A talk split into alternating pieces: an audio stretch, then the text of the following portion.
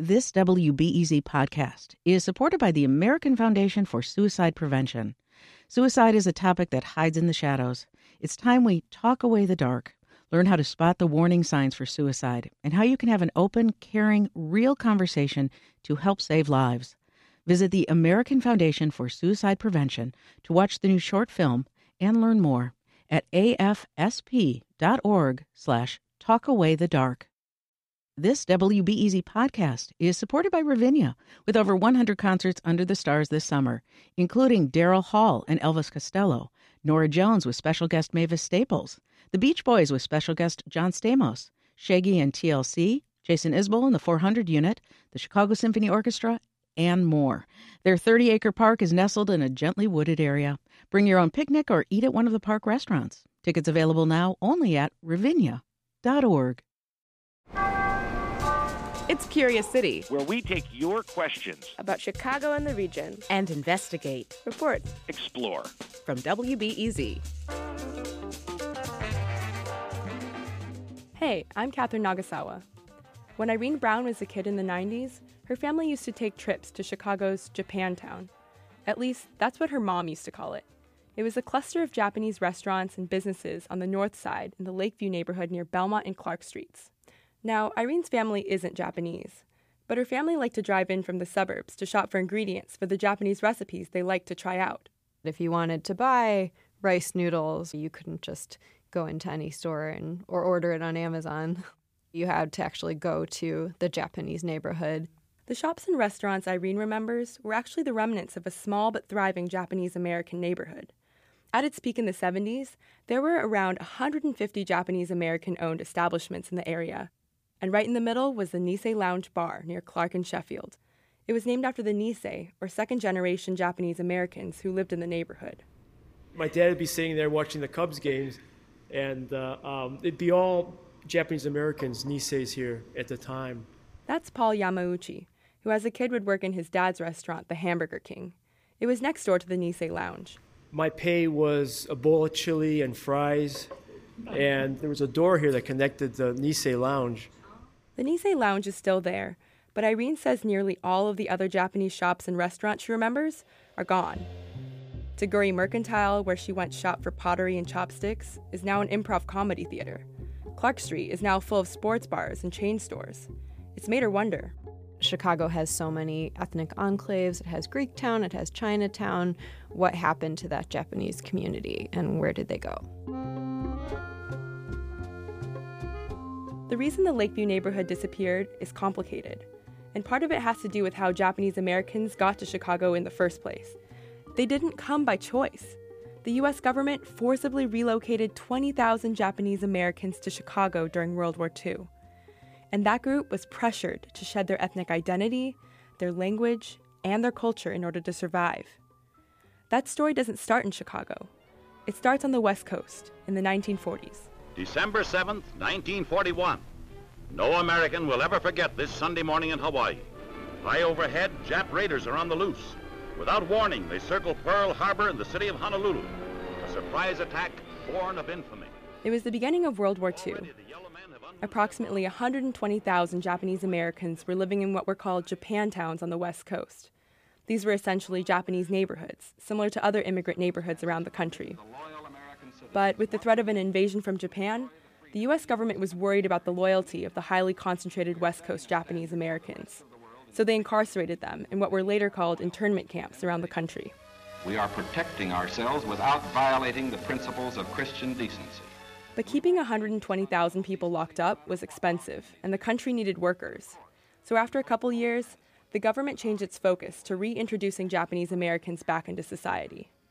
Researcher Laura Fujikawa says the government didn't want Japanese Americans to return to the Japan towns they left on the West Coast. They wanted them to spread out and assimilate. The government told them that part of the reason you ended up in these camps was because you hung out with your own kind. They were basically saying, You're too Japanese.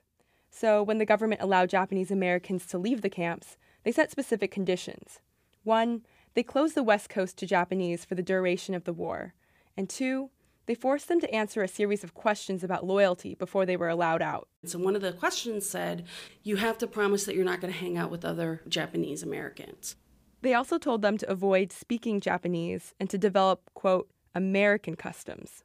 So the government says, we'll let you go as long as you stop acting what we think of as Japanese and as long as you integrate into the society. So, how do we get from the camps to Lakeview? Well, in 1943, the government chose Chicago as the first city to pilot their vision for Japanese assimilation. They believed Chicago would be more tolerant to Japanese Americans.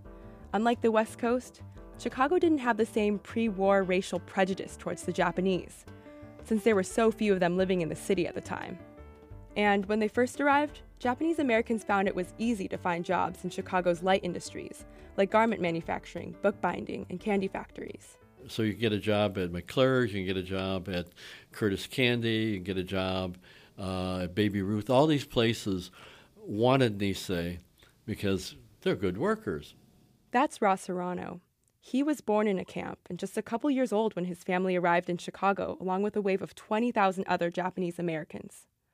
Hirano says his family, along with many others, received housing assistance from the government and other local agencies.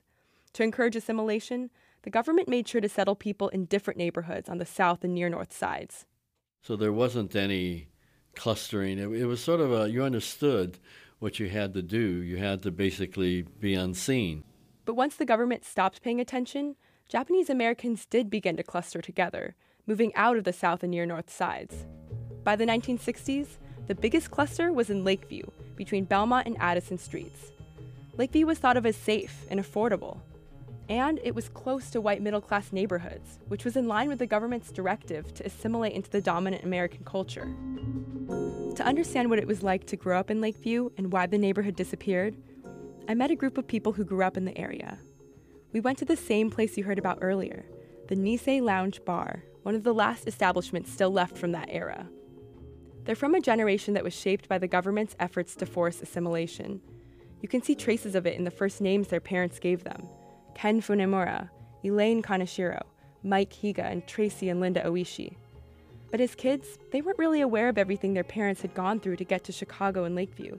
They just knew it was a nice place to grow up. We'd get out of school at 2.30 there, and basically what we would end up doing, we'd go right over to Wrigley Field because they would open up uh, seventh inning there all the churches used to host dances not too far from here at Viking Hall. and so in during my high school years, that was my social life. Our parents would say, go out and play, so we would go out to Lemoyne School where I went to grammar school at. They would flood the uh, the playground lot there, and we'd learn how to ice skate there. There's nothing particularly Japanese about these memories. They could be anybody in Chicago.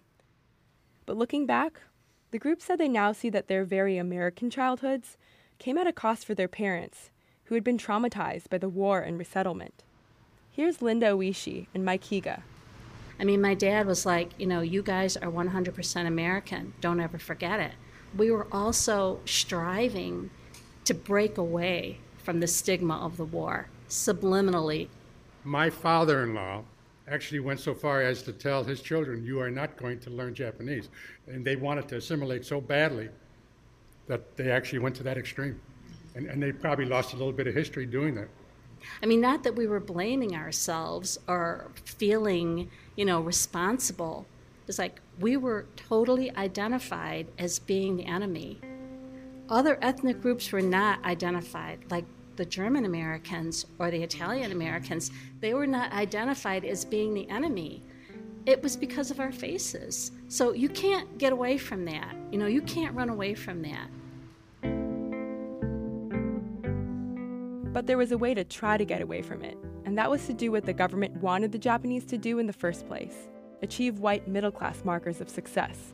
And I think that that was also a part of what happened to this generation as far as we got to move on and get out of the stereotype to go into professions um, that required higher education doctors lawyers i mean that was really going to be revered nearly every japanese american family in lakeview in the 70s could trace their roots back to world war ii and the camps and the pressure to assimilate that started in the camps meant the children of the detainees the kids that grew up in lakeview they didn't stick around. Here's Tracy Oishi. So as they took higher education, they left to follow careers and, you know, and moved. When you look at that post war generation that grew up in Lakeview, you find professionals dispersed throughout the city and suburbs. A group that a recent study found have the highest level of intermarriage to whites of any Asian ethnic group. I wanted to know what was the cost of all of this? I asked everybody how their experiences might have been different had there been less pressure to assimilate, and if there was still a neighborhood to anchor the community. Linda Oishi feels like, in that case, she might have felt like she didn't have to make a choice between being Japanese or being American. Would we have to decide? Are we American first or are we Japanese first? And what do we push? Do we push our culture, which is, you know, Japanese language, dancing, music? I mean, we have all these wonderful art things, pottery, kimono making, all this stuff that is just being lost through the third and fourth generations. I don't want that to die. I want it to be part of my kids and my grandkids. But how do you do that? Without strong ties to Japanese culture, or a neighborhood like the one that used to exist in Lakeview, it's harder to do that. But Elaine Kaneshiro says it's possible. It just requires effort. As she's gotten older and reflected more about what her family lost during the war and in the camps, she says it's been more important for her to seek out other Japanese Americans even if there's no neighborhood. I am still part of a Japanese community here in Chicago. And in that setting, I am very comfortable. There's still, even though we don't see each other a lot, there's a commonality there. There's a connection there that um, is important to me. So um, I think there's a community. Maybe it's not geographic. Sure enough, a couple weeks after I spoke with the group at the Nisei Lounge, I saw Elaine Kaneshiro at an event there. Can I get you a beer, a glass of wine, or something? No, actually, I'm fine. It was a fundraiser for a local project that sends young Chicago Japanese Americans on a pilgrimage to one of the incarceration camps in California, a way of reconnecting to that history.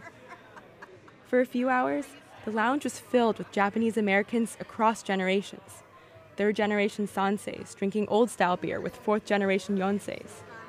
They live all across Chicago and in the suburbs. But when it came time for this scattered community to choose a place to meet and think about history and heritage, they chose the Nisei Lounge, right at the center of the old neighborhood in Lakeview. Reporting for this story came from me, Catherine Nagasawa. Support for Curious City comes from the Conant Family Foundation.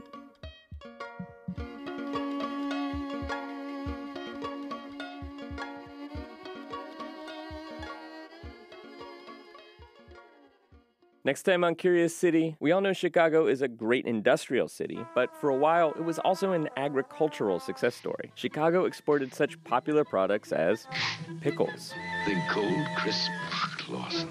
Yeah, Claus Claussen was one of several Chicago pickle magnates. And pickles weren't the only crop that crunched. There are claims that Chicago's the celery capital of the nation, you know? We sink our teeth into Chicago's big ag past. That's next time on WBEZ's Curious City.